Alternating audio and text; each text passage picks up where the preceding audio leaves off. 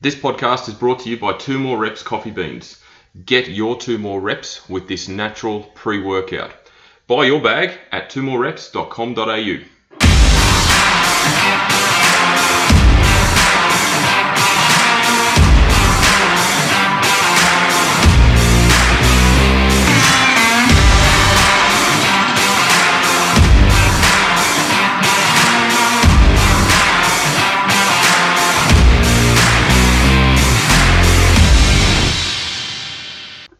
welcome to another edition of the Paul's Body Engineering Podcast. Today we bring you episode number 87.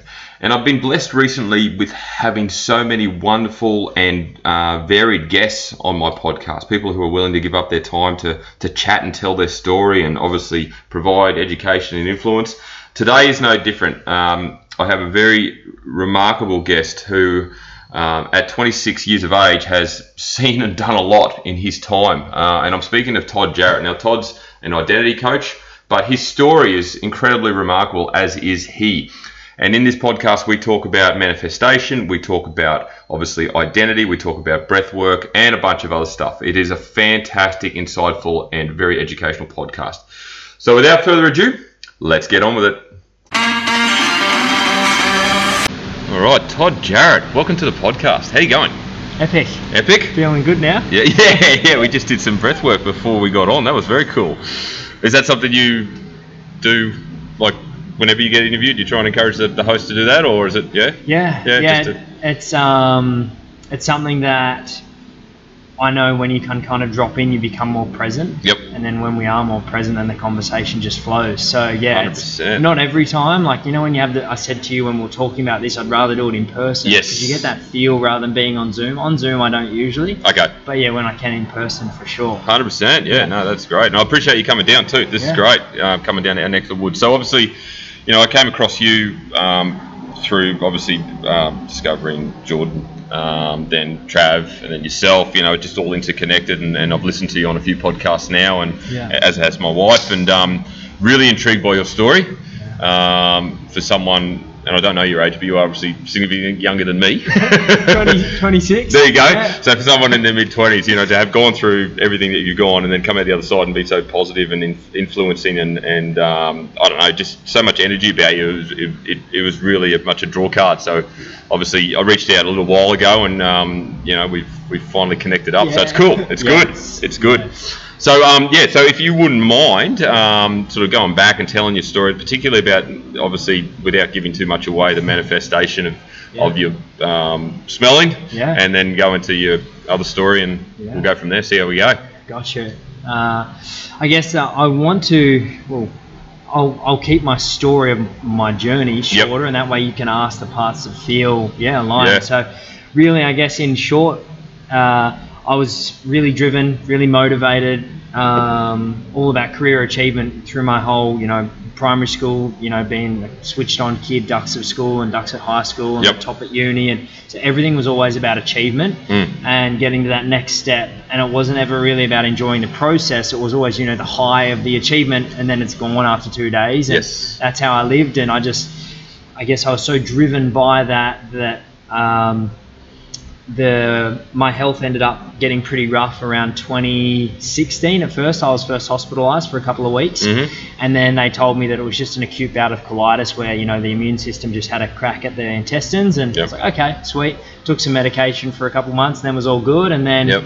um, in in a version of it really i was once i'd moved up to the sunny coast and i'd been here for around a year i was doing a whole bunch of things so um, training athletes and teaching at the university and running the mentorship and coaching and consulting online there's just a whole lot i was doing Mm. and i wasn't enabling myself to rest so like my typical day would be you know like a personal trainer's life in that way up at 4.30 to be coaching but i wouldn't go to bed until like 1 or 2 of the morning yeah Wow. just- and, and i wouldn't I wouldn't slow down to you know you can mindfully eat and chill. I wouldn't do that. It was Yep. always like eating while studying something, and Yep. so I was Always always, on the go. I never knew that I was in a sympathetic state like my whole life. Mm.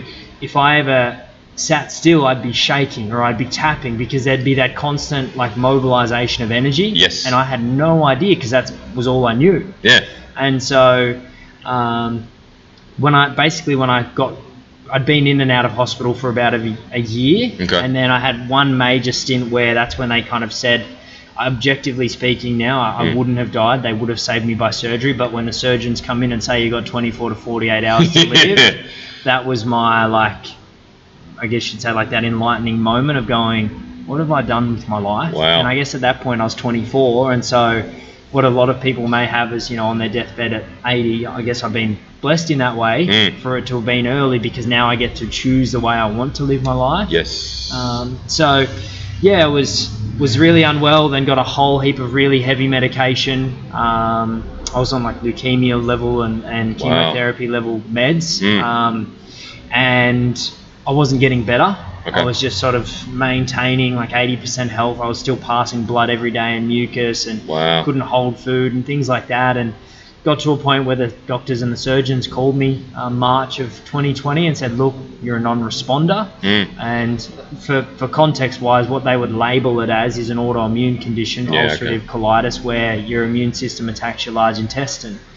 Um, I don't associate with the label anymore because I know what we uh, identify with is what we live. Mm. And so it's just like I had damaged cells in my gut and I'm healing that. So, um, yeah, then when they told me that I was non responding to the medication, for a few months there, I'd been like, I guess in the personal development space, you you listen to all different people, and I'd been really pulled in by Joe Dispenza, Yes. and obviously from him then Bruce Lipton, and the whole quantum physics side of thing, and manifestation and innate healing, and I'd had this feeling, this knowing in my body for quite a while that if these people can do it, because that was always my story in my head, I'd been told from when I was like 12. My mum was, if someone else can do it, you can do it too. Sure, No yeah. one is special in that way if we are all humans. And Mm. so for me, I had this feeling. But when you've been told by the guys in the white coats and the surgeons and everything for so long that the only thing that can save you is the medication, and that Yep. um, if you stop the medication, you'll develop these, you know, um, resistant processes where this medication will never help you again, and it's like this whole fear process. And they talk about how, you know, diet doesn't affect your, your immune system or your gut, and and that stress doesn't affect it, and sleep won't change it. It's just the medication Mm. when you're in a heightened state of emotion, we're most receptive to information. So it gets pummeled into you when you're, you know, in a hospital bed and, you know, you're just taking whatever they say without realizing that it got to this point in March of 2020 where they'd said it's not working. And so then I'm like, I'm, the, the analogy I use is in the Titanic when he's chained to the ship and the ship starts sinking, you can't get off Yep. that's where my life was going was it told me the only thing that can save me is medication now the medication's not working so i'm either losing my intestine or i'm going to die it's one of the two there's no Yeah. other option and so i got to this point and there was a lot of fear but on the 28th of march 2020 was the day that i was like i'm not taking medication again i'm going cold turkey and i stopped everything which is very hard on the body because usually they titrate the level of medication I'm on Mm. was on.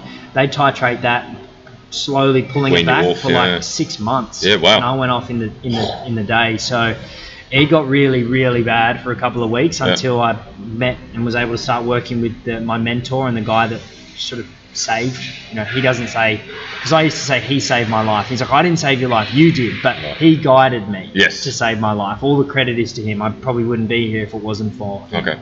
So, um, yeah, I I made the decision that if I'm on this planet and I've been through what I've been through for a reason, Mm. I will survive.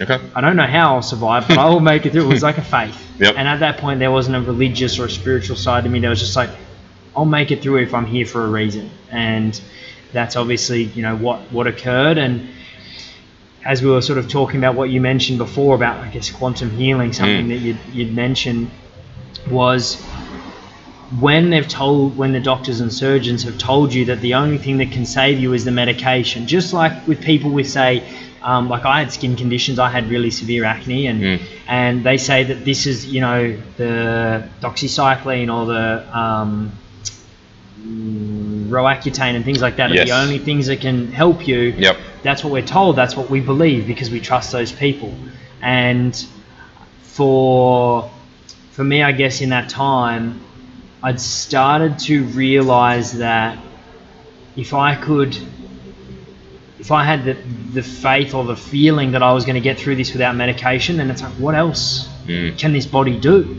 100%. and yeah.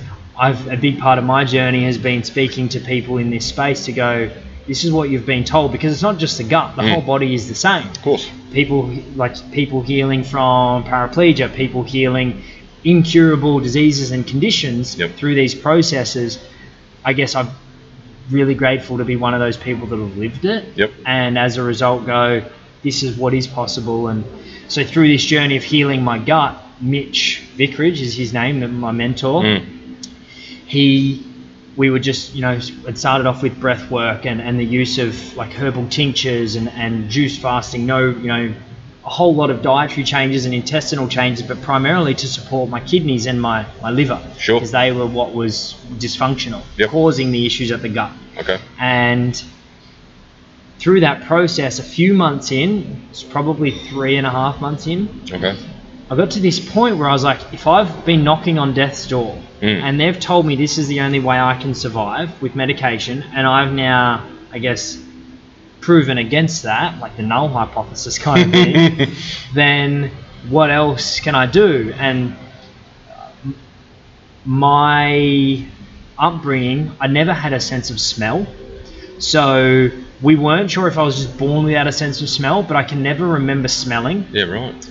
When I was two and a half, I was running in the, the backyard in winter and slipped on the you know the frost Oh, yeah. and slammed my, my face over the A-frame of a trailer, and I busted. I broke my nose and put stitches through there, and they Yeah. said maybe I severed the olfactory nerve. Oh, yeah. Okay. nerve. Yeah, that makes sense. But they also had um, polyps, like benign tumours Right. in my, my skull that were compressing the olfactory nerve. And so when I was around maybe 14 or 15, I was at boarding school at the time because I remember we made a specific trip away for it. We went and saw the, you know, the ENT, the ear, nose and throat specialist. Yep. They did all these tests on me and this, that and the other and they said, look, you're not picking up any of this. Mm. And we very rarely, if ever, see anyone, you know, at that extent. And then they went and took me for the scans and everything. They said, yeah, look, you're just not going to be able to smell. That's just the reality of it. And what it, what actually caused this to come up was around that time when I was racing motocross, I mixed the diesel up with the petrol, Right. which blows up bikes and cause car issues. And Mum was like, "This is a concern for your safety and your health, not because of the fuel, but because of what your dad will do if you blow something up." so, so Mum was like, "We need to get this sorted." And then like around that same time, I'd left the gas on at home Oh, wow. and had I had no idea. Yeah, of course. And they've come home and they were like, you lit a match or something, like, Yes. you would have blown the like you could blow the place up. Yeah. Because it had just been on on for hours. I had no idea. And Wow. same kind of thing. I'd drive around in my van. Um, and the petrol, like the jerry can, had tipped over, so the whole van's like fuming with petrol. I have no idea, and people get in like, "Whoa, what is that?" And I'm Yeah. like, "What do you mean?" Yeah, wow. So it was pretty clear for the people that had been in my life that I had no sense of smell. Like we had a lot of whole jokes about it, of but course. when I got to that point in my journey with when I was like, if I'm healing myself from the inside out, and you know, I've listened to Dispenza and I've listened to Lipton, I've heard these stories, I can be one of these stories. Mm. I know it. There's nothing special about them or me or anyone else. We all have the same, you know, bodies. Yeah. And so I said about, I was like, I, I remember I made the declaration to mum. I was like, if I can do this, like save myself from death's door, I can get a sense of smell. Like that was just like, that's easy work. so I, what I actually went through was the biggest thing I've realized is it's about two things intention and surrender okay. Intention in terms of the level of belief that we're like this can happen Mm. and obviously for me by this stage like my level of belief is just automatically kind of through the roof because of what i've been through Sure. other people will need to do a bit of work to get to that point but Yep. i was kind of forced into it and then the other part is the surrender Mm. which is our ego our, our mind the brain is the part that wants the optimal health or Mm. it wants the sense of smell or it wants that you know physique Yeah. when we're able to surrender the wanting and fully surrender i guess you'd say like that the word faith to me has like a very religious term which can trigger a lot of people Yeah, and it turn does, them off so I, i'm really mindful of using the word faith because to me it was more like just to surrender to knowing that hey our body can do this and Mhm. if i let go of my brain trying to you know before our brain is developed in the in fetus in Mm. utero our heart's already beating. That's right. Yeah. So it has its own nervous system within itself. And so it's like, I guess, getting to that point of going, if I let the brain go and just let the, the body, the nervous system, the subconscious do its thing, Yep. it can heal itself. Yeah. Okay. And so it was a process of the intention and then also surrendering to knowing that this can happen. I'm just going to let the body do its thing without the wantingness and the attachment. And so what I was practicing, at least to give the, the method of it, was um, I was doing a lot at that point, even like for my gut, of deep holotropic breath work. Right. So I was doing like for most people, an hour and a half deep breathe is they probably do like maybe two of those a month because because there's a lot of integration and a lot of ungroundedness. Okay. But because I was so unwell and all I was doing was laying around journaling and reading and meditating every day, I was my whole life was integration. so I was doing three one and a half hour breathes per week, probably six to eight months, which Wow. is kind of where my breathwork journey went really deep, Mhm. really quickly. So I was doing that, and then there's a, the book, The Secret Language of Your Body, Mhm. And in that it goes through and breaks down all of the ailments so it talks about like all different kinds of diseases if you've got a degeneration of let's say the liver what that equates to emotionally and Right. energetically Okay. so it's more of like yeah the quantum the metaphysical and at this point in time like my science background i was still very like ooh but once you've had a near-death experience Yeah. You can't negate what you've seen and felt and experienced. And that's where I'd shifted and I was like, I can't now say that this spirit within us doesn't exist because I've lived it. Yeah. And Yep. so I was open, and that's a part of the surrender, open to the metaphysical side of it that, okay, if this nose thing is the case, it's if we're all energy and we're all made up of energy, which right. in that way we know, then it's a, just a change in the energy. So I was going through, and within this book, it has you know the nose Mm. or, or smell or one of the two, and uh, each each evening Mm. I would go through and I'd read the, the page, and then it has like I guess you call like in that way it's statements. Oh yeah. Yep. So I now declare the you know whatever the word might be like the divine healing to clear X Y Z to clear this energy that's holding this and keeping Right. this stuck. Okay. Because what it is is each area and the organs of the body have different frequencies. They've been able to measure those now. So your liver has a different energetic frequency to let's say your intestine because they have different roles and functions. They do. And and so in that way, it's speaking to I guess you would say that the energy of that area. And so I do the breath work. Yep. I'd go through the statements and do that and do it in like a meditative state. And the only other thing I did, and I only did two of these within the three weeks, was like a steam bowl. So literally just Oh, yeah. the boiling water with like it was like cayenne pepper and some like a tea tree or a eucalyptus or something, and then just towel over my head and just inhale that. Yep. But I only did that twice in the three weeks. Okay. And within the three weeks of starting this process, the big thing for me was going through the statements and the energetic side of it. From having smelt nothing Mm. for those 25 years to within three weeks being on the toilet Yeah. and taking my first whiff of shit and being like, oh, because at the time I didn't know what it was. So I Yeah. didn't know if it smelled good or bad. Because it's like if you've always been blind, you don't know the difference between green and white. No, You're of just course. like, it's just different. Yeah. And so for me, I've inhaled this, you know, my first toilet experience.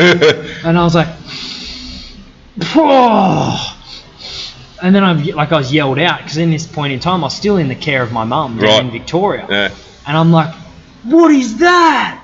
Because I'm I'm startled. Yeah. Of course. I've never had this experience. It's like the first time you see colour, you're like, "What is this?" And mum's like, "What are you talking about?" I was like, "There's this, there's this thing." She's like, "What?" She comes to the toilet door. and I was like, "It's like I, I can smell." And she's like, "What do you mean?" And then obviously, because this is a massive thing for the whole family, Of course. and and so I explained it, and she realised like, "Oh my gosh, the work you've just done has." Yeah. It's enabled you, and then maybe a day or two later, I smelt my first fart, and all of the good things first. you know, all of the awesome stuff, Yeah, yeah, like roses and fish and chips, and farts and crap. and um, but then it, it continued, and and it's been a process of distinguishing Right. because just the same, if, if you've always been, let's say, blind, and then you're able to see, someone saying green, you're like, well, what what is What's actually green, green. Like yeah. you can be looking at red, you don't know how to distinguish. Mm. So the first period of time, and I'm it's been a year and a half, and I'm still distinguishing now because still new things are popping up. Of course. So last night we had the, the ripple effect meeting going Mm. through the event info and the, the flow, and I arrived and I was like, that's cacao. And then I was like, "You're making cacao, aren't you?" And then Beck like shows me the pot, and we all celebrated because I was like, "Yes!" Like I'd never actually smelt cacao without having seen it first Ah, okay. because I'd need to like, oh, that's cacao, and so now I know it when I've seen it. But when I walked in, my brain was able to go without seeing it or knowing. I was like, that is cacao, yeah, okay. and I said it, and then she showed me the pot. So it's like being able to know without having seen it Mm-hmm. was is massive. So it's those new things, and only I think the other week I walked outside, and for the first time in my life, I'd been able to smell rain. Oh, So yeah. I'd never known, you know, when people Yeah. say like the rain's coming, I'm like, Yeah. what are you talking about? I, don't, know what you mean. Or, or salt water. Yeah, okay. I've never actually been able to take those in, so they're new things. So it's getting stronger and stronger, yeah. more and more distinguishable. And so now I guess you would say I have a, a full sense of smell. Mm. Um, the one thing, because there's still things that are coming through, Mm. and it may be because I haven't been consciously aware, but we were talking about this the other day. I've still never smelt my own BO, Okay. my body odor, but Yeah. but um, Danny, my partner, was like, "You don't really have a bit like I've never you've never been stinky or smelly to Mm. me either." So I was like, "Oh, okay," but I've also never smelled someone else's BO yet. Oh, right, okay. So when I was a kid, as a, a funny kind of part of this story, Mm. when I was a kid, for my two sisters and my mum's almost every time birthday and Christmas presents, Right. perfume. Almost always get them the same perfume Yeah. because I couldn't smell it. I Right. just go in the shop, tell me what's good. Okay, sweet. yeah. But then when they realise, obviously, in time that I had no sense of smell, they're like, "You're not allowed to get us perfume anymore because we know it's a cop out. you can't smell it." so it's not actually got the intention behind it. Yeah. It's like you're getting something.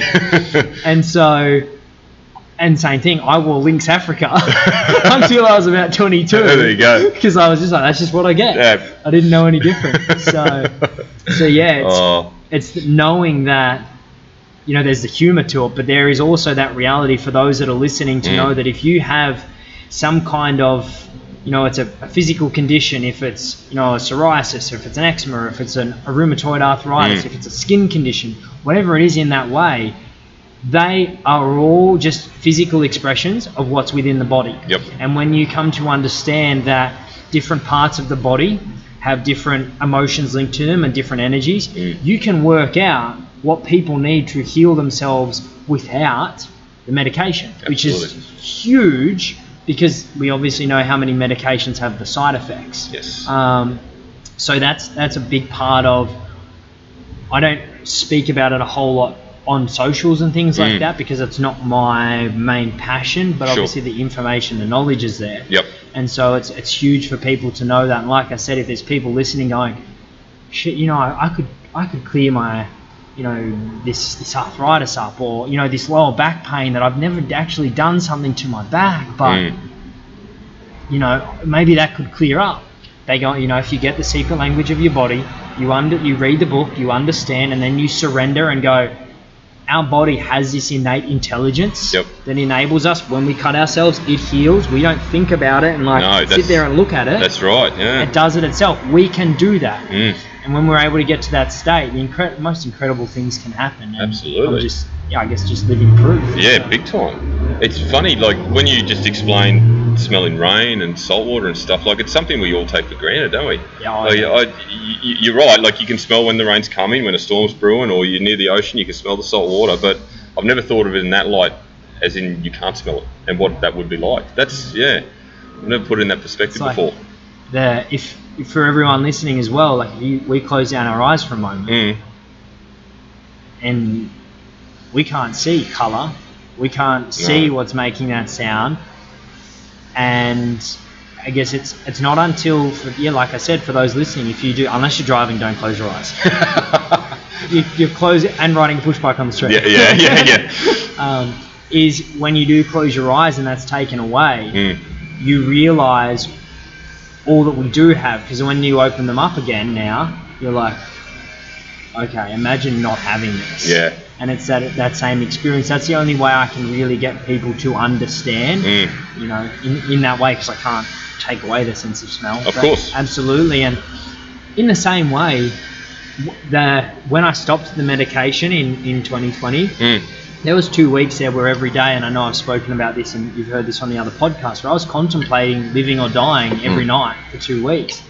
But what that did, and, and this is where like they say the darker the dark you go into, the lighter the light. Okay. So I have such an overwhelming, immense gratitude for life, Mm. just because I'm fucking alive. Yeah. Like I'm breathing today. Yeah, good. And a couple years ago, I didn't know if I'd be doing that. Yep. And so I wake up every morning, and the first breath I take, it's just a subconscious thing now that happens. It just a smile comes across my face. I'm like, I'm here again, How and good. I'm still here. I And- love that. And when you have, yeah, it's that. It is perspective. Yeah. We can all get to that, and Mm. a part of my mission is enabling people to get to that level of joy or fulfillment, Yep. whatever it is, without having to go through the darkness. Oh, 100%. So- yes, yes. Yeah. Um, There you go. That's, yeah, my, that's my story. That's a great story. I love it. I love it. Even hearing it now face to face is still cool. Um, we'll get to your identity coaching in a moment, and obviously, you know how that all came about. But um, I wanted to touch on um, breathwork with you as well because we did, we did it before we got on the podcast. Obviously, Yep. you've you've done a little bit through it. Yep. Um, obviously, I've held some or co-hosted some events with uh, with JP, as you know, which is really cool. So I'm, I'm, I'm right into it at the moment. But Yeah. I heard you say something which was really profound on, I think it was Jackson Tippett's podcast. Oh yeah. Yeah, so you mentioned, I think he asked you something like, why don't more people do it, or aren't, why aren't more people aware of it? Yeah. And then you came in and said, pharmaceutical companies. So do you want to sort of elaborate on that statement? Because it it was really profound when I heard it, and I thought, you know what, this is something I need to ask you face to face on this podcast. One hundred percent. Yeah. So, man, it's I know it's a, probably a rabbit hole that Yeah, we could go down, but we, we can we kind of can, and I'll Yeah. do my best because the one thing I want to say is that I guess when you start to, anytime you question the industry or the system, Mm. people go, you know, oh, you're a conspiracy theorist. Like that's that's the label that gets thrown around Yeah. now.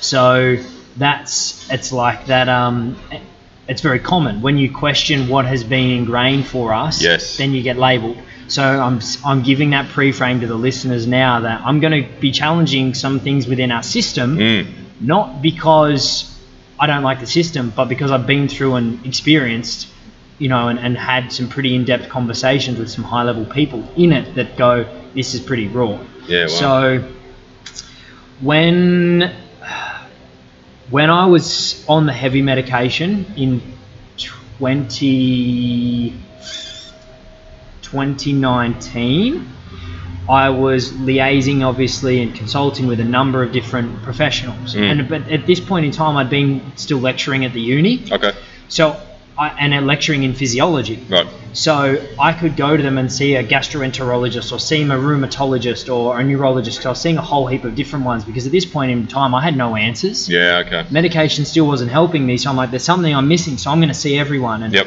I'd go to them and say, look, speak to me in the scientific terms yeah, because I can understand it Yeah. and we can actually communicate on that level because a lot of the time they will simplify it. of course, I said, no, let's speak jargon Mm. because I get it and that will give me more to elaborate on. And so, through this process, being able to speak to more and more of them, it was becoming very clear that every single one of their roles is directly related to a process of medicating. As we say, uh, a baker will bake, a surgeon will surgeon. yes, And so in the medical system, you know, we call it medication. Mm. Notice that it's the medical system. It's not the healthcare, you know, the health system, it's medical system. yeah, And when we talk about healthcare, it's almost always about fixing an ailment, not optimizing health. yep, So, as I was able to talk to more of these people and get an understanding, it was becoming clear that they are actually, you know, un- unfortunately, doctors are salespeople. They're Mm. selling medication. yep, Medical doctor, medication doctor. And these professionals, without going into each individual one, it was becoming very clear through speaking with them and questioning on this level that I guess maybe what was happening, and this is why it's so cool, was that because I was speaking at their level, yeah, they were opening up more, like Okay. more rapport. Then Yep. you know when they're speaking more with the general pop, they just simplify things, and if people question, it, they go, "Oh, don't worry about that." Whereas I was able to be on that level. Yes. I was going, "So why do you need to give this you know, why this medication if it's doing these things? Why not this one? And they go, well, we get more of a commission benefit for Mm. this, or we get more of this, or this is what's being pushed to us by the government in this hospital system. We need to be using these things. Yep. I've gone, okay, so you know, there's obviously their side of it with private is commission Mhm. based on sales, but then when we go into the government side of it, so in the government, why are they using this brand, not this? Mm. They go, well, because the government has a partnership with this company, Yeah. and there's a you know the financial benefit. So I was going, am I, am I good to swear? Yeah, yeah, like- go for it. Fuck Yeah. there's some really rough stuff happening here because I was put on, and this is where it triggered me, Mm. And this is where I became passionate about it because I there was a medication that I realized through my understanding I needed, and they wouldn't give it to me because it was going to cost them money, not make them money. so I needed a particular type of what they call a MAB, which is a um, mono antibody right. system, and they were giving me one type which wasn't as effective as the other, but they wouldn't give the other one to me um, because of what I just said. Yeah. It won't make them money; it will cost them money. Right. And that was at the point where I was like, "You're like my health. Yep. It's like my life is on the line with this, Mm. and the dollars are getting in the way." And that's where I was like, "No, fuck that." Yeah, yeah, yeah. Like if I'm going to lose my life in, in that, because at that period in time, that's where I was still at. yeah, of course. And I was like, if they're going to be putting a dollar figure over my health and I'm in a critical condition, what do they do with everyone else that's just showing up at the doctors needing a thing? Mm. You know, I need to get over this cold and flu, I need to do this. It's, you know, when we talk about like a life or death situation, there's more empathy. Yes. There wasn't even empathy in my situation. so what are they doing for everyone else? Yeah, right. So as I got to understand more of that, and and sort of speaking more with, um, then I was really fortunate to connect with a, a, a medical doctor, but Mm. he's also um, a functional Oh, yeah. healthcare practitioner. So in that way, as you know, as your listeners would likely know, that Mm. They look to get to the root cause. Yep. And so when he and I developed a relationship, I was able to really dig in and dig into more questions and ask more and more. And he said, look, he was able to explain to me that there's actually like there's drug companies that are out there that have now I want to make sure I get the wording right. There may be questions on this.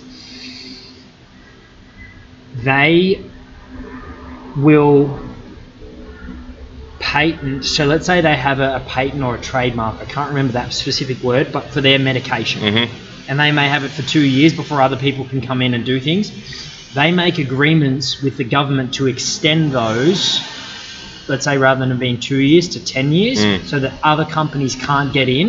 This is like a patent blocker or something. Yeah, Yes. that may be the, the words. I've yeah, heard this on the Aubrey Marcus podcast. So, yeah. so then, okay, there you go. Yeah. So that that is a process that they go through where, yeah, that's ex- you know they were blocking Yeah. other companies being able to come in because Mm. then they don't have monopoly over the market. If Yep. they have monopoly over the market in ties with the the government, Mm, it's greater profit, greater money.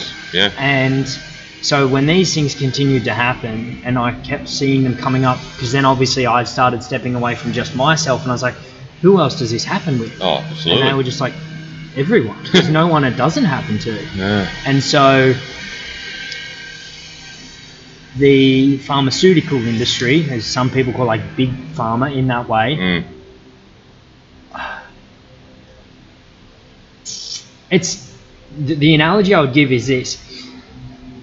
When you want your house built, you would never expect a, a carpenter to build your house for free. mm. But for some reason in the health space, when you're unwell, let's say for example in my situation when I needed to bring on Mitch, it was an investment for me to work with Mitch. And people are like, why would he be charging you to work with him when you're so unwell? It's like, it's his profession. Yeah. It's what he does. Yeah, We don't question doctors No. not being paid, but when it's a private professional, people question it. Mhm. And so this this side of things in terms of like the, the pharmaceutical aspect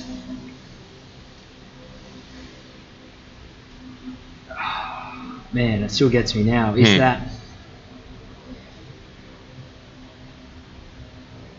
they they have a lot of leverage that we don't see, and because they are for most people again in the system, and I'm challenging the systemic like the systemic view here, Yeah.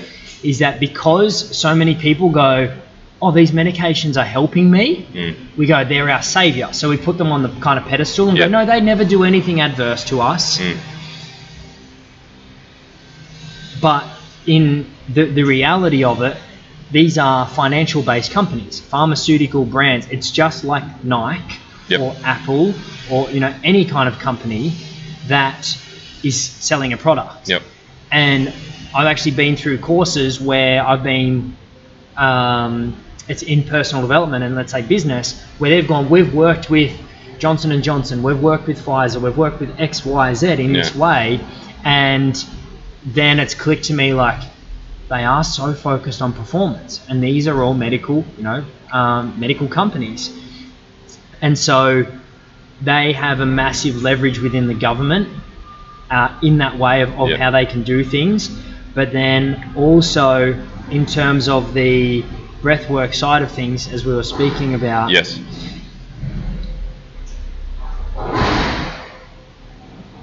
if it's because that's what it is really with breath work you can pay people to to take you through really deep um, deep inner work but you can jump on youtube and type in wim hof or type in soma breath work or type in alchemy of breath and you'll find videos so it's free access Mm.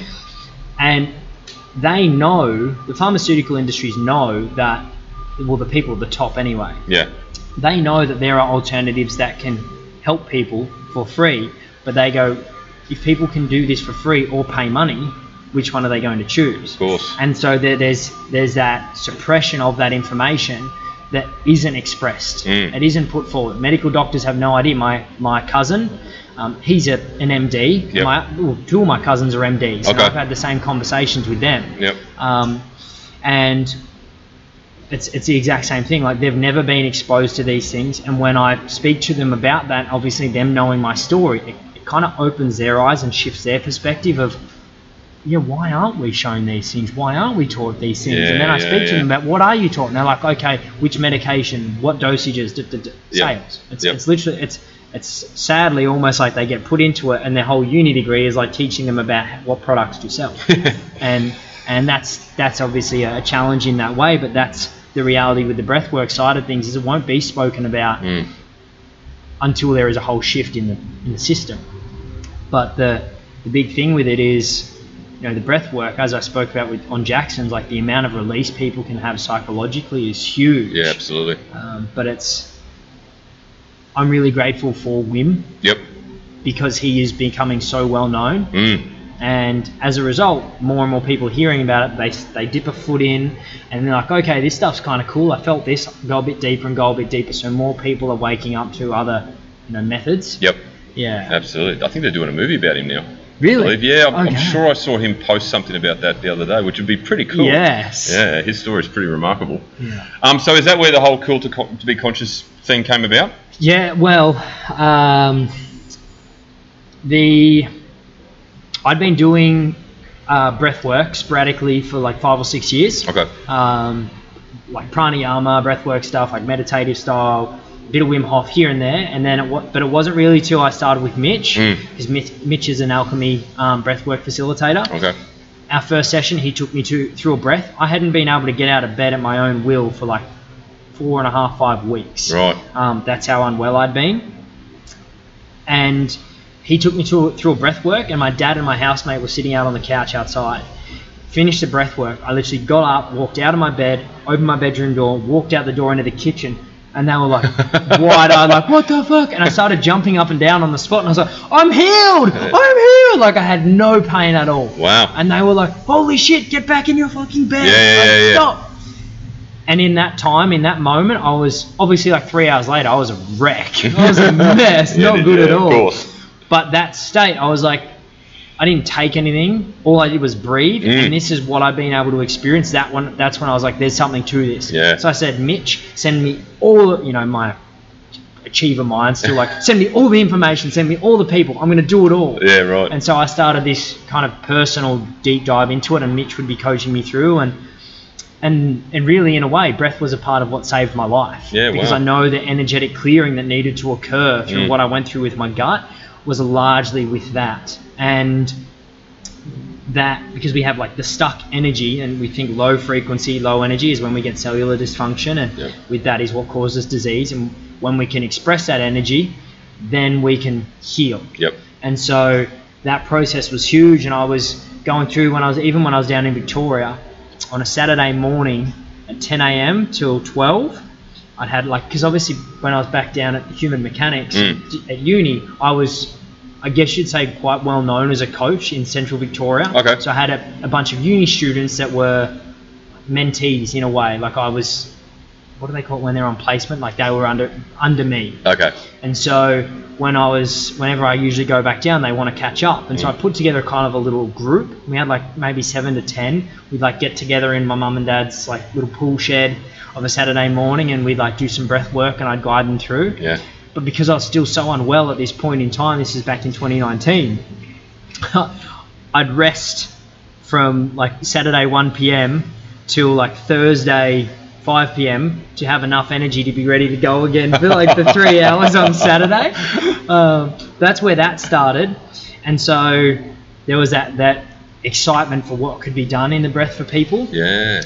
And then I continued doing my own breath privately, my own work. Mm. And then I went down to the Gold Coast one weekend for with some friends to catch up. Mm. It's my first weekend away Oh, yeah. since being being back, and this was maybe June 2021, Okay. and went down to Cool to Be Conscious stillness session at Burleigh, and it's like, oh, okay, that was cool. The community, the vibe, the connection. I was like, this is this is awesome. And then also that weekend, I'd met up with some conscious entrepreneurs at a, at a party the night before. Right. And so I was like, wow. I was at this point in time because I'd been unwell and I'd come back to the sunny coast pretty quietly. I didn't feel like I knew anyone or had a family or community or tribe, and so I Yep. felt very isolated and alone. And then going down to the Goldie, I was like, look at all of these incredible humans. This is where I want to be. Mm. So I was like, made the decision that Sunday morning. I was like, I'm moving to the Gold Coast. Oh, right. Then I was Sunday afternoon. I was like, well, I've got eight months left on my lease. What am I going to do for eight months? Am I going to break lease? What? And then there was this part of me that was, why don't you do it? Why don't you give it a crack? Why don't you create your own community? Mm. Why don't you be that change? And so Sunday night, I was laying in bed at my friend's place down still on the Goldie, and I literally put up an Instagram story. I was like, hey, I'm running breathwork and meditation, Alex Heads Beach, next Sunday, 8 a.m. start. And then that was it. I just shared it to a bunch of people.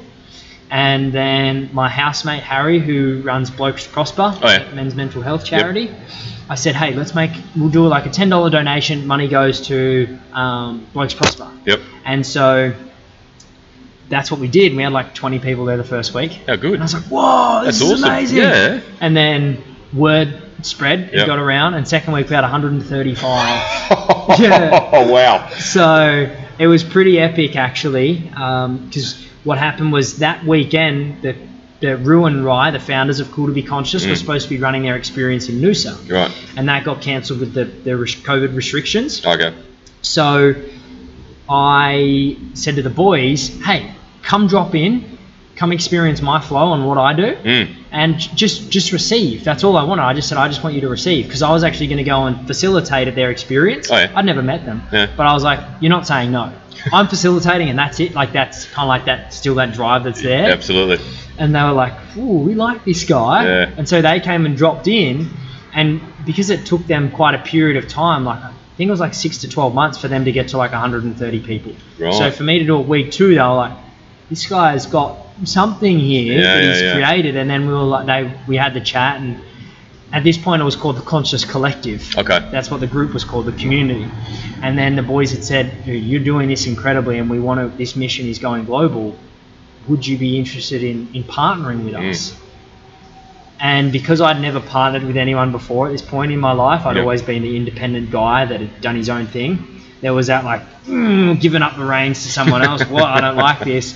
But then I realized that like 2021, I set my intention was the year of collaboration. Okay. So then I was like, okay, let's do it. I'm going to let go of the reins. We'll work this out. And so I, I guess, because a lot of people don't actually know that, that um, I started the Cool to Be Conscious community up here on the sunny coast. Yeah. And, and then, yeah, once the boys were like, yep, we're going to do it. This is how we'll set it up. Then we basically brought in whoever wanted to be a facilitator that had done breathwork facilitating, and Yep.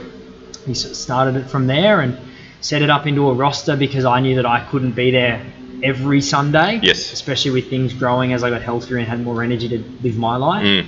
And yeah, so that's JP and I had been friends from years before, Mm. and colleagues and associates and everything, and then we hadn't seen each other since I'd left Queensland. Okay. So this is like maybe a year we hadn't seen each other.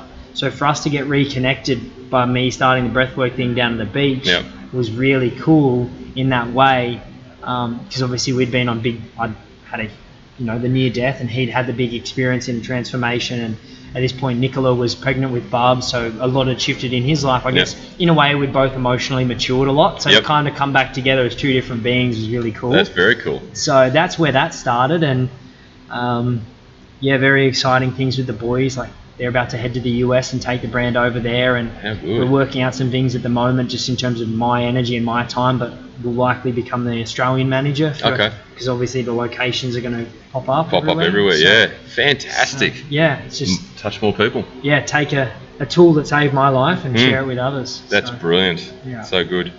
Um, all right, so let's let's get to the, the nuts and bolts of this identity. this is what this is what we want to talk about: the identity coaching, and obviously the system that you know you obviously haven't released it yet, but there's a lot of interest in it. And um, I know, uh, again, I'm referring to other podcasts, but I know you were obviously influenced by going like Tony Robbins and, and things like that, and Yeah. they would briefly touch on identity, Yeah. but not enough for where you Yeah. wanted to head. So do you want to sort of get into that, and then obviously maybe give a few snippets about what the coaching side of things is all about? Yeah. Yeah. and if I start getting fiery, it's because I'm so passionate about this. That's all right, go This- for it. We need this. So, yeah. so I'd been in, I guess, on a personal development mindset journey since I was 16 Yep. in high school. I first got introduced to Eric Thomas, the, the motivational speaker. He's the, the ones that are, for those that are listening, you may have heard of it. Actually, if you're in the training space with, with him, Paul, you probably listened to it while training. He's the, if you want to succeed as bad as you want to breathe, then you'll be successful. Yeah, yeah, yeah. I remember sitting in a um, in a silent reading study class in year 10 in high school, and my she'd been a personal trainer and she'd been to uni. She was now a PE teacher, and right. and she played this, and I was like, just glued to her, and I was like, walked to the front of the room, oh, Miss, what is this? She's like, what do you mean? I was like, who's this talking? And she's like, oh, it's Eric Thomas. I'm like, wrote it down, and that just started. Yeah, so wow. from 16, that's when I was like into it. So it was all mindset, badass, be the hardest worker, grind, hustle, fuck Yeah. the rest, Yeah. fuck the balance, all of that. All the good stuff. Yeah, yeah. So just go for it, and and so as I'd been in that space, and I guess training more athletes and everything, it became more of a passion in terms of the mindset Mm. and what I'd I'd lived and I guess embodied. And so from that point, going to all the events I could. Yep. So investing loads into all different coaches and programs and events and seminars and and through that time also doing a lot of my own study i guess i accumulated you know just a wealth of knowledge just Yeah. a base of knowledge Sure. and I'd gotten to the point where I understand it, and I've spoken about these in other podcasts, but this it needs to be shared. Is that a human mind works in layers, Mm. and this is why someone will want to break a habit, but he's not able to, and they revert, or why someone wants to change a pattern and they're not able to, Mm. or they might yo-yo diet or whatever it is, Yeah. because there's, there's something underneath. It's Yep. the root cause. So if we're thinking of the tree, if we peel the leaves off, they're going to regrow. Yep. So the way it works in terms of my understanding at this point, and I'm open to this shifting in the future, because I always just want what is best. Yep. I won't attach to anything. So at the top layer we have actions. An action is I'm going to go for a walk today because I want to improve my body. Yep. Walk action. Under that is a behavior, so it's more habitual. I'm going to go for a walk three times per week. So habitual action Yep. under beha- uh, behavior is then beliefs. So what, right now, I want you to kind of think of um, those concentric circles like a target. Yes. And so we've got the outside target, but then if you, in a way, if you think of them as, as gears, if you just turn the outside gear, it's the only one that shifts. But if you turn the inner cog, the linchpin, the whole thing shifts Yep. inside to Yep. out. So actions only change actions. But if you change your behavior, then by default, your action changes. Yep. So then underneath that is your belief. So if you have a belief that walking's a waste of time, because it's not high intensity enough, Mm. you're not going to go for a walk three times a week. You're not going to go for a walk one time a week Yeah. because your belief doesn't align to create that action or that behavior. So if you shift the belief and go, walking is good for being in a particular heart rate zone, or it's good to just go and be mindful, then your behavior may be open to change Mm. and then your action will change. Yep. So beliefs is where most psychologists, mindset coaches, life coaches, you know, hypnotherapists and things work at is at the level of beliefs, which are made up of two global beliefs. The world is this, people are this, jobs are this, water is this. Yep. It's just absolutes. Then there's rules. So that's if this, then that. There is a belief that if this person punches me in the face, then they're a bad person. or if this person eats this food, then they're unhealthy. Yep. So there's rules, if this, then that. And that's the beliefs level.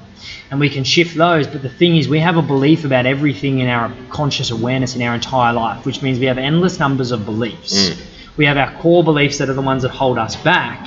But I can say to you, what's your favorite color? And you have a belief, Yeah. just like I have a belief that might be different. Yep. And the thing is with the personal development journey is when we're working at the level of beliefs, it's like a never-ending journey of removing this limiting belief and now replacing it with an empowering belief. You've done that one, okay. Oh shit, now there's the next. And the next. Yeah. And it never ends. So people, and that's why you hear of the, what they call like the groupies. Mm. They just go to all the events and they never really transform their life because they're working at changing this belief, but then their action may not align. Typically, there's something underneath. Yeah. Right. Yeah. Yeah. So we get these people that go to all the seminars and you talk to them and you're like, so what have you done? And they're like, oh, I've learned all of this stuff. What have you done with it? Oh, and the reason they haven't done the thing is because there's something underneath that. Right. And so underneath beliefs, we have just think of you've got a thousand beliefs around health. Mm. Okay, let's if I give some examples right, right now to paint the picture. Um, I have a belief around uh, McDonald's. I have a belief around the difference between McDonald's and Subway. Yep. And then I have a difference between that and say sushi. right. And then the amount of sleep I need to get. And what good nutrition is and what the best diet is. And um, what skincare products we should be using and how much water we should be drinking and what medication's good and what's not. And all of these are beliefs. But they fit into the bucket of health Yes. or we could say nutrition and training. Yep. Yeah. So that all of the beliefs fit into buckets which we call values. Now, very few coaches in the world go to the level of values. Tony Robbins does at Date with Destiny, his six day event. So we Mm. go through your primary towards and away from values, Okay. which is the main precipice of his big breakthroughs at Date with Destiny. Mm. And that's what most people go, holy shit. Like when you first get exposed to it, you go, wow. And then John Demartini, he's actually kind of known as the values expert of the world. He's all of his teachings for like 30 years have been on values. Okay. He's a, he's a specialist at it. And and to speak into values for a moment, to give a little bit of value on values, most of us think that if I said to you, what are your top three values? Most people go, um, truth, love, and training, or you know, health. What happens is most of our values are again societally conditioned Yes. that we're told that these are the things we should value, but not what we actually do. So Demartini has a values determination assessment. It's like it might take you 20 minutes to do, Okay. but you actually go through what do you speak about most, what's in your you know field of influence most, what's around your house, what are what are the things that you do most, what are the things you talk about most, who are the people around you, and what you actually realize is that your values aren't what you consciously think; it's the accumulation of what's in your life. Yeah. Right. if your house is cluttered with McDonald's, you play Xbox 12 hours a day, Mm. and you don't sleep a whole lot, and this that, health's probably not at the top of your values list. True. But for someone that trains five days a week, they've got the supplements, they've got the good, you know, the good food that they're doing, they sleep well, health's probably higher up. Yep. So we can work out our values by the actual way to work them out is by looking at our life Okay. and so and and the actions and how we live so that's values and obviously within like once you've been to say tony's event you can then use the same process so there are coaches that use values but what what got to me was i already knew because like i said i'd been doing this work for quite a while so i already knew these things so when i'd gotten to the point where i was down in victoria in 2019 2020 2020 Yeah. it's been a bit of a blur Yeah, yeah, I can imagine. when I was down south, all you know, as I said, I was just laying around, breathing, meditating, attempting to eat some food, Mm. and reading. That was about really it for you know a bunch of months. I was like, I haven't consciously changed my actions. Obviously, they've been forced upon me, but I haven't changed my consciously changed my actions, all my behaviors, all my beliefs, all my values. I haven't done any work on these things. What is going on? Because I felt like I didn't know myself. I wasn't myself. I had no real connection with who I used to be. Right. My whole life had just washed away. And when I hadn't consciously changed something, I was like, thinking about the gear analogy again. If all of these things have turned, but I haven't turned them, Mm. something underneath. There has to be a deeper gear. And so that's where, you know, in all of this time of introspection and, and contemplation, Yeah. there's something there's something that's, that is not being coached. It's something that hasn't been realized at this level of having your whole life stripped away in that near-death experience process. Yeah. And because there are people that have had near-death experiences and had worse situations than me, but maybe they haven't had the potentially the it's kind of like the recipe. They haven't also had the six months of laying around doing nothing with the contemplation, with the knowledge put together to bring this into baked cake. Yes. Yes. I get that.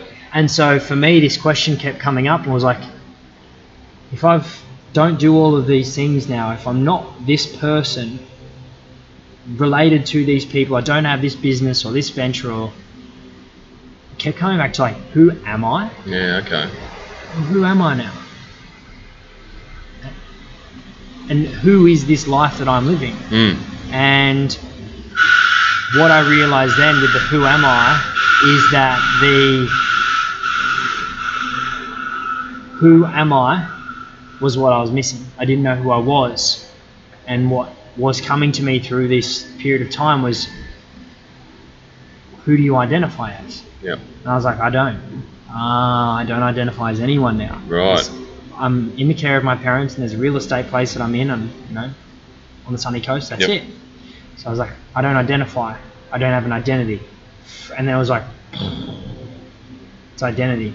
There's underneath values. Because what creates the values Mm. is who I am within my core. Yep.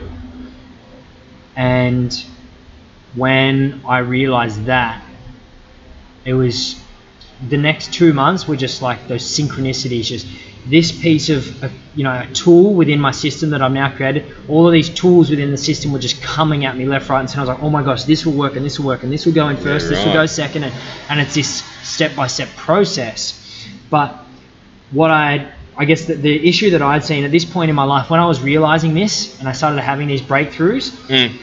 I was like, if, if I've lost everything in my life, but I still have this drive and determination to impact and serve, I need to ensure that I do not miss the mark. I do not fail because I am. I've got a second lease on life now, a second opportunity. I'm not going to waste this. And how do I make sure I don't? Mm. Because you know, it only takes. You've got a GPS with 30 steps of how to get from here to, you know, Toowoomba, Mm. and you miss one step, the the map doesn't correct. You know, like if, if, if it's printed out Yep. rather than being active on your phone, Yeah. it doesn't correct you. You're like, gosh, now I'm lost. Yeah. That's how most people are on their personal development journey. Is they're striving towards this goal, they miss a step, and then it's like, I'm going off this direction. I don't know how to bring it back. So that the other analogy for it is like imagine you've got a, a lake Mm. and you've got like across a the, the lake's a kilometre wide. You've got ten concrete pillars which you could jump across, but they're by math. If it's a kilometre and there's ten, it means they're 100 metres apart. That's right. You can't make it. No. It's too big a jump, too Right. big a gaps. Personal development space, there's too many gaps. People fall through the cracks, and that's why so many people fall out of their transforming habits and patterns and all of that. So my intention was I'm going to create something where it's like it's a bridge, whole way across. It's like lily pads or you know stepping stones the whole way, where it's you work out exactly what you want in your life, and then the system does the work for you. Right. You just follow the system. You've got the you've got the guidance. Yep. And so that's what I've done and created that. And going through this experience, what was happening was I was transforming myself. Obviously, I was still in a physical state of, of challenge, Mm. but the way I was showing up around my family, the way I was in my presence, the way I was asking questions and listening and understanding and responding and all of this, they were like, I was changing in front of their eyes Wow. And then obviously clients without realizing what I was doing, were reaching out, and we got some incredible results. And and then um, I remember specifically because at this point I was already aware of the identity system. I'd been implementing it, and I was at Date with Destiny. Yep. This one was virtual because of this time, and so Oh. it was end of 2020. Yep. And I remember at one part in the seminar in, in Date with Destiny, Tony started talking about identity. Fuck me, you should have seen my face. I was like, yes, he gets it. Like, because Yeah. you're in a pretty heightened state at those events Of anyway. I was like, because I had the, the other six people because we got an Airbnb and I invited them along. Like, Oh, I cool. paid for the ticket, Yeah. but invited them to come as like my guests. Yep. And I was like, fuck yeah, he's got identity, yes! Like, thinking, yeah, we're on the same page. Yeah. And he starts talking about it and says that the human identity is the deepest part of our human experience, our human mind. Yep. And I was like, oh my God, here we go. And I'm like sitting on the end of my chair, what are we going to do? And then he goes, "Brr, back to values. Oh. And I was like, fuck, are we going to go back? Okay, when are we going back? And then you need, maybe like two days later, he said something else about human experience and the identity, but he used the word self concept Mm. because that is um, linked in with another researcher in the space. Okay. And then another time, actually, no, my apologies. John Demartini referred to self concept, Oh yeah. And Tony referred to self image, which is Maxwell Maltz um, from Psycho-Cybernetics. Mm. He spoke about it, and I was like, oh my gosh, okay, we're getting there. But same thing again, they'd mention it and then they come back up. Yeah. Right. And so that's when it started to like, and I can feel it now, like started to stress me Yeah. Okay. because there was a self belief, a subconscious identity Yep. issue within myself. And that was if these guys are the best in the world and they're not getting to that layer and actually coaching in it, Mm. why are you? Why do you know this thing? Like, Yeah. you're not that good. You're not that special. The self worth stuff came Yeah. up. Of course. Because obviously, my dream is to be able to be at that level to impact that many lives. Sure. But when I'm not there, there's that story of like, nah, like there's something wrong with you, Todd. Like this is, you know, it's not that good or whatever it is. And I was like, but then there was a, it fucking well is because I've gone through it Yeah. and I've seen what it is and what it's created and what's it in, what it's enabled and how foolproof it is and the coaches I've taken to for their feedback because I obviously always want feedback. How do I improve? How do I change? They've yeah. gone, holy shit, how do we become an identity coach? I'm like, when it's out, you can. Yeah. Until then, no, because I want to keep refining. And and so there was that challenge that I was going through, and that feeling of, well, if they're the best in the world and they're not coaching at that level, why why are you so special, Tom? Yeah. And so this is where I've had to do quite a lot of inner work.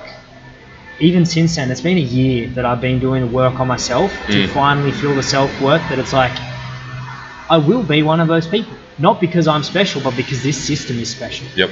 And through this journey over the last 12 to 18 months, I've done a lot of breath work. I've been introduced to the plant medicine journeys. Every single time I've been connected into the plant medicine or deep breath work, identity system comes through. Wow. And I had an experience the other day where I was, I guess you could say, like, when you're spoken to, kind of, I guess you could say, like the voice of, after the near death experience, I started getting spoken to Okay. by, you could call it God or source or energy, but a voice would come to me and tell me things about the future that have all happened. Mhm. And I had this experience um, about a week and a half, only two weeks ago now Right. where I had a whole heap of what we call downloads come through. I, I, I was 11 o'clock at night and I was sitting with Danny, my, my, my queen, Mm. and I was like, I've got to start journaling. And in breath work, you can go through like cathartic release when your whole body starts to tremor and shake and it's a release of energy. Yep. I was sitting there and my body just started going into the catharsis. And I'm like sitting there having like a, a convulsive fit on Wow. the bed. But what that is is actually when I'm in the state of surrender, my body that can happen. And then when I when it finishes, I just lay there present. 30 seconds of eyes closed in that state, and then it's just like, boom. It's like all the answers I need just come through. And so. I sat up and I wrote 15 pages of journaling of everything Yeah. Right. um, that came through, and it's all about the identity system and why. I guess I've been through what I've been through and what it means for, I guess you would say, quote unquote, for humans, for humanity. yep. And I know it's. I say these on podcasts now because I know that in 10 years' time I'll look back and be like, yeah, you had the courage to say this Yep. when you weren't there, but you knew it was going to happen. Mm. So yeah, it's it's a knowingness that it will be at that at that scale, Wow. and it's not again, it's not because of me. I'm just like a messenger or a vessel for it, Mm. and that's what came through. Is like you, there's nothing about you that is unique, Todd. You've just had the experiences that bring this together. It is the system. Mm. Because my my intention, my mission with this is that I get to bring it up and create it. Yep. Wow, it's beautiful. That's a gift. It's incredible. But once I take it through the first the first group, and I know how many people are going to be like, holy, like it, it makes so. You know when you have those moments where it's like it's so obvious, but no one's ever done it. Yeah. It makes so much sense. It's that they're like, wow, Yep. okay. And when you have, let's say, hundred people go through it, and however many are like, oh my gosh, this has transformed my life. How do I now share this with others, which I know is going to happen? Yep.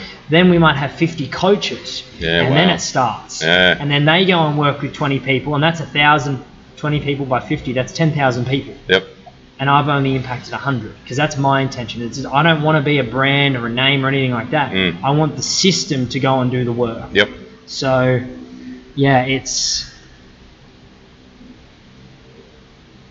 it's it's why I know I've gone from having the driven mindset and doing the achievement to Yep. being the science guy to having the near death experience to understanding and experiencing the spirit to have everything torn away to create this. Yeah. Wow. And I say to every single person that I work with, whether it be they're cool to be conscious and what they're growing in as a global mission, whether it's Dr. Espen and what he's already doing, whether it's the ripple effect, every single person, I say the number one most important thing for you to know about me is my identity system. I shouldn't say my, the identity system Yep.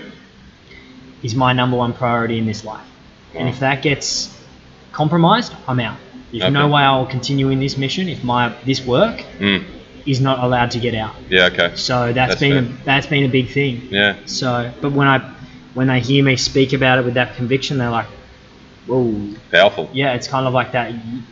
In a way, it's like, you know that when someone speaks about like, "Don't you fuck with my child?" so yeah, don't, yeah, don't you fuck with my child.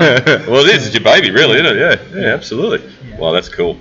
That's very cool. Okay, so the the sixty-four million dollar question is when when is it going to be Yeah. available and out Yeah. and delivered and Yeah. facilitated and whatever else, however you're going to do it. Yeah, so it's um, there's the the wait list at the moment. Yep. There's around about 100 people on, which is incredible. Yeah, the wow. first intention was like 10, so that, that's just been How phenomenal. Um, and at the moment, with that, there's been um, an email already sent out just to say the info's coming soon. Yep. It's all typed up and ready to go, like the the email process. So launch date would be at this point within the next month. Okay. So it was scheduled for the 28th of March, Yep. which is now 13 days away. Yes. So two weeks. But because of what's going on with all of these other parts, I need to bring on some assistance, Okay. some personal assistance, which I'm doing now, Mm. so that I can manage my time, load, and energy. Yes. Because at the moment I don't have the time capacity to give to these other movements, Mm. um, and I'm having to pull back from those Okay. and that's where those are. So I'm like, okay, I can give the, the system a month of leeway for me to set these things up so Yep. that I'm not launching another thing on top of these. Yeah, absolutely. Um, so, yeah, that's it'll launch within the next month. If you're hearing this podcast and you you want information, you want to ask a question, shoot me a message on Instagram, a Yep. DM, and go, hey, I'd love information about the identity system. Yep.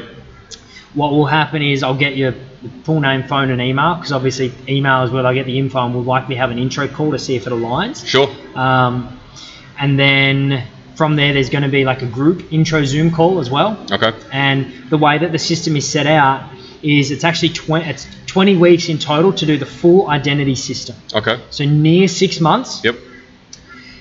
but there's three stages. So the shift is four weeks, and the shift is um, basically, I shouldn't say basically, it is giving the base information and knowledge that is required to go to the next stage. Okay. Kind of like for you to come into the gym and do a squat, you've got to at least know where you want to move your hip from, where you want to hold your knees, you know, the positioning of your Yes. feet. That before you can actually do the squat. Yep. So the first four weeks in the shift is all about developing the informational knowledge Mm. and getting the understanding of, oh, this is a conscious and this is subconscious. This is ego and this is consciousness. This is the difference between these practices and these tools with breathwork and meditation. And so you've got the actual um, coaching. Mm. So it's live coaching via like online. Mm. And that's an hour of direct content coaching and half an hour of q&a Right. so that i can answer the questions of those that are within it. And then there's also what i call winners work because i'm really specific with my vocabulary. I don't call it homework or like to-do list. Winners work because if you do the work you win. So there's those things that they do for the seven days in between because it's all about for me developing repetition of habits. Yes. new habits and so we have those four weeks which then sets the foundation for the knowledge to move into the next the next stage is called the awakening Mm. it's six weeks and that's where we go into what you would do if you went to Demartini or you went to Tony Robbins with Date with Destiny or UPW we go into um, beliefs we go into and, and values we go into blind spots the subconscious blind spots and our suffering circles and we Mm. go into quantum manifestation and quantum healing Yep. and we go into all of those. But what happens with this is there's actually direct application on every single one of them in the coaching. Right. So it'll be like, hey, we're going through beliefs and we're going to shift these beliefs. Okay. Your personal disempowering beliefs, just like you would do it, Tony Robbins at UPW. Yep. Or with values that you would do a date with Destiny with Tony, you would go through, or with John at Mm. the Breakthrough Experience, for example, we do that with values. Okay. And so it's actually implementing those processes in that six weeks, as well as then the winner's work that's done in between all of the calls and sessions. And this winner's work is set and structured. I do. I'm very systematic. It's all set in a ladder style way so that it's building, so that people have the ability and the, the awareness and the mental capacity to do the next week's winner's work. So it's all building. And so then that's 10 weeks in total of coaching, and that's an hour and a half of content and coaching, and then plus another 30 minutes of the Q&A. Yep. So it's two hours plus all the winners' work. This is all set to be ready for the 10 weeks of what is called the ascension.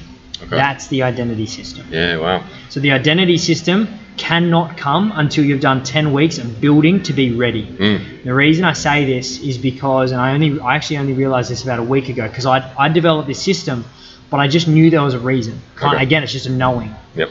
I was on a call with a, a lady around private foundations the other day, and we were talking about um, people and the disintegration of their ego. Yeah. Okay. You know, have you heard of like ego deaths and ego disillusions? And Yep. for someone to dissolve their ego Mm. safely and in a, in a powerful way, they need to have a stable ego first. So that's why they say if you're mentally unstable, don't go and do breath work, like a deep breath work. Though there's contraindications. Mm. If you've you know you've been in a psychiatric ward, if you're you're bipolar depressed at the moment in those ways, Yep. don't want you to go through this deep experience unless you're held one on one with something with with someone because of what could arise. Yep. And so the identity system, identity being the ego, is deconstructing your entire life. Everything that you have been, everything you have experienced Wow. before, everything that makes you up. But they need to have a solid understanding of who they have been, what their beliefs have been, what their values have been, their behaviors, their actions, 100%. all of their conditioning, everything that's made them to who they are Yep. so that when we do go to pull it all back, they go, oh, that's why. Yeah. Not, oh, what are we losing? Like, we're losing all this stuff. Oh, Yeah, yeah, what yeah. happens is you have an identity void. So a void is when you're in a space of the unknown, Mm. and voids are when people freak out.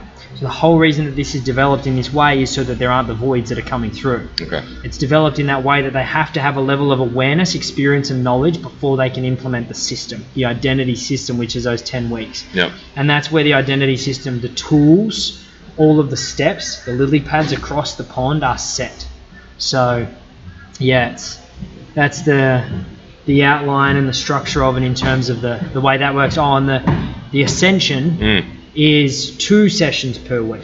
All right. So it's actually three hours in total. Yeah. So there's an hour and a half of content and coaching, Mm. and then there's another hour and a half session, which is 45 minutes of additional content and coaching, and 45 minutes of Q and A. Okay. Because there is so much depth to it that Yeah. I know that there's going to be that that need and, and those things, and that the, the winner's work in that way is set all in the system. Mm. Um, so Must be pretty pumped about it.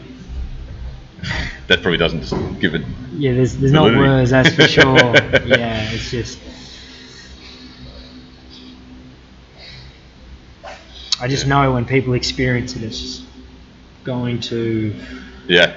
Yeah. Absolutely, blow some minds. Yeah. Hundred percent. So you mentioned obviously if someone wants to get on that waiting list or inquire, yeah. they reach out to you through Instagram. What's your Yep. Instagram handle? Yeah. Todd Hmm. underscore Jarratt. So Okay. T O D D underscore J A R R A T T. Mhm. Yeah, and just send me a message on there. Okay. Um, and then that way I can, yeah, the, the I'd say by that stage the team will be able to put them through the list and get the info. Yep. Um, that's been the, the big part of the moment is knowing that there's still more people coming in. It's not wanting to launch that first part until I'm like, okay, we're going to cut it there. Right. I, I have that again that feeling of knowing. Yes. So, yeah, that's that's the big thing, and, and that's where that they can then um, find out the finer details in terms of like what's involved within the winner's work and what's Yep. involved within the, the coaching and the, and the personalised coaching and the investment and, and all of those kinds course, of things. yeah. So, All the obvious Yeah. questions. Yeah. Yeah. Absolutely. Yeah. Unreal. Mate, we've cracked over an hour. It's uh, yeah, that was that. I did. I looked down just before and went, oh wow, it's gone by very quickly. Um, we might wrap it up now, but obviously I preempted you with the final question, and hopefully in the background somewhere you've had to think about it. Um, obviously I, I ask every guest this, so it's, it's pretty cool to, to get that that into uh, that idea of uh, who you'd have dinner with. So, Yeah. as I said to you, male, female, alive or dead, fictional, non-fictional. It's sort of just to give people that have sat through this podcast an idea of your personality. You know, who you, it, it's more to sort of who, who you'd like to sit down with and have a meal and have a good conversation. You know. yeah. Can I be that guy that gives you two answers? Yeah, of course you can. Yeah, absolutely. I want to, I don't want to. Few, few have done that. Yeah. Yeah. So, I give two from completely different spectrums. Okay. for the specific reason that I'm all about dialectics, which is opposing points of view Mm. to come together for the greatest understanding. Okay. Why do you love red and why do you love blue? Explain. Yeah. Ah, now I really get it from both points. Right. So for me, I have Steve Jobs Oh wow. Cool. because he's created largely the most well-known brand Mm. in the world, and with a brand comes a feeling. Yeah. And so for me, there is him, and then there's now this is where it's a challenge between two people. you can say three if you want. Siddhartha Gautama, which is Buddha, the Oh. Buddha, Okay. and Jesus Christ. Right. And the reason for that is because they have a message and a legacy that has lasted well beyond their lifetime. Mm. and I guess point. through the journey that I've been through with the near death experience, Mm. I know what they say to be not in a religious way, but in an experience. Yes. Like when they say like God is within us or we can all be enlightened beings, it's because we are all that energy. Yes. And having experienced that in, in the way that I did, I was like, I can't negate that. Mm. And if I do, I'm not speaking my truth and I'm just shying away from it from the fear of judgment of going, oh, this guy might be spiritual. when you've been through what I went through, yeah, you can't not be. so, because they have a legacy that's lived on thousands of years Yeah. and is still, you know, followed by billions of people, Immensely strong. and the branding Mm. of something that is modern, bringing those together to Yeah, wow. understand. Because for me, it's like my mission in life is the identity system, Yeah. and I could learn everything that I feel like I would need in terms of the identity system to have it impact the world in the way that it should. Yeah. Wow. Yeah. Great answer. That's cool. Two extremes when, when you look at it from the outside. Yeah, absolute material, Yeah. all about the money and the achievement and everything. Exactly. ga- didn't even have time for his family to Yeah. the ultimate sacrifice. Really. That's right. So, yeah. Wow. yeah. That's a good note to end on, I reckon. Yeah. Yeah, that's fantastic, mate. Really appreciate you coming in and obviously exploring your story, talking about the breath work, manifestation, um, and then obviously you, the, the, the, the thing that will hopefully be this, this global phenomenon being the, the identity system. So, you know, I can, I can clearly see you in not that long a time being up on stage doing your thing. It's Yeah. pretty exciting. Yeah, watching from afar, but now meeting you in person is pretty cool. So Thank thank you, brother. mate, for coming in, and um, yeah, really appreciate it. Thank you for having me. Wait, I've got a question for you. Go for it. Who would you meet? Who would you have? I did have this asked Yes. before. Yeah, someone threw it at me in a podcast, and, and I sort of had to answer off the top of my head. Yeah. Um, for me, uh, there's there's probably I've probably got a couple to be completely honest. Yeah, you know, do it.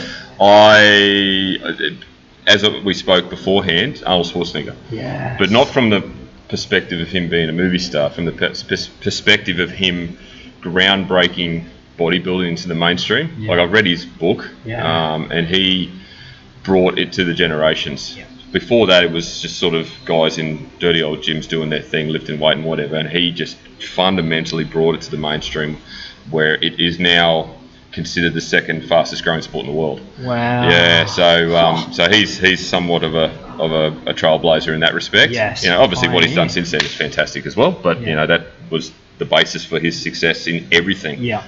So he's one, and the other one I did say last time, and I'll probably stick with it, was um, was Ronda Rousey. So obviously both are Ooh, sporting, yeah, yeah. But she was very much a, again, I'll use the word trailblazer in the world of women's sport, but UFC where it was considered taboo for a female to be involved in that sport for many years. Yeah. You know, whether it be mixed martial arts or karate or anything along those lines. Yeah. And she came in and dominated, Yeah. and her work ethic was just next level. Yeah. You know, I've seen her doco, and um, there was no one harder working in the gym than her. Yeah. And to be at the top for so long, Yeah. and obviously, you know, you get to the top, and then people want to challenge that, and Yeah. she eventually, obviously, lost her crown, but um, will still have that name Oh, for yeah. being that that person. Yeah. So yeah, She brought the, the female side of it to that forefront in big that time, way. and now it's as popular, if not more popular, than the males because Wow. of that time. Yeah, so it's pretty cool. Yes, Yeah. I love that. Yeah. So that'd be my two, and it'd be a pretty cool conversation too. And I reckon there'd be a lot of food eaten at the same time. yeah. yeah. Yeah, two two strong identities, Yeah, that's for sure. big time. Yeah. So there's there's my answer. Thank you, brother. Thanks, man. Appreciate it. I'd like to take this opportunity to thank Todd for his time. He was um, very happy to come down to uh, the engine room and have a chat face to face on this podcast. So it was brilliant to finally get to get him on the podcast and talk about all the things he's been doing. Now, if you're interested in obviously any of Todd's coaching, jump on his Instagram at Todd Jarratt. Um, and likewise, if you're interested in any of my coaching services, please jump on my website, paulsbodyengineering.com. If you've enjoyed this podcast, please screenshot and share it across your socials. Uh, tag myself at Paul's Body Engineering, tag Todd as well. And as I say to every client, every single day, have a great day.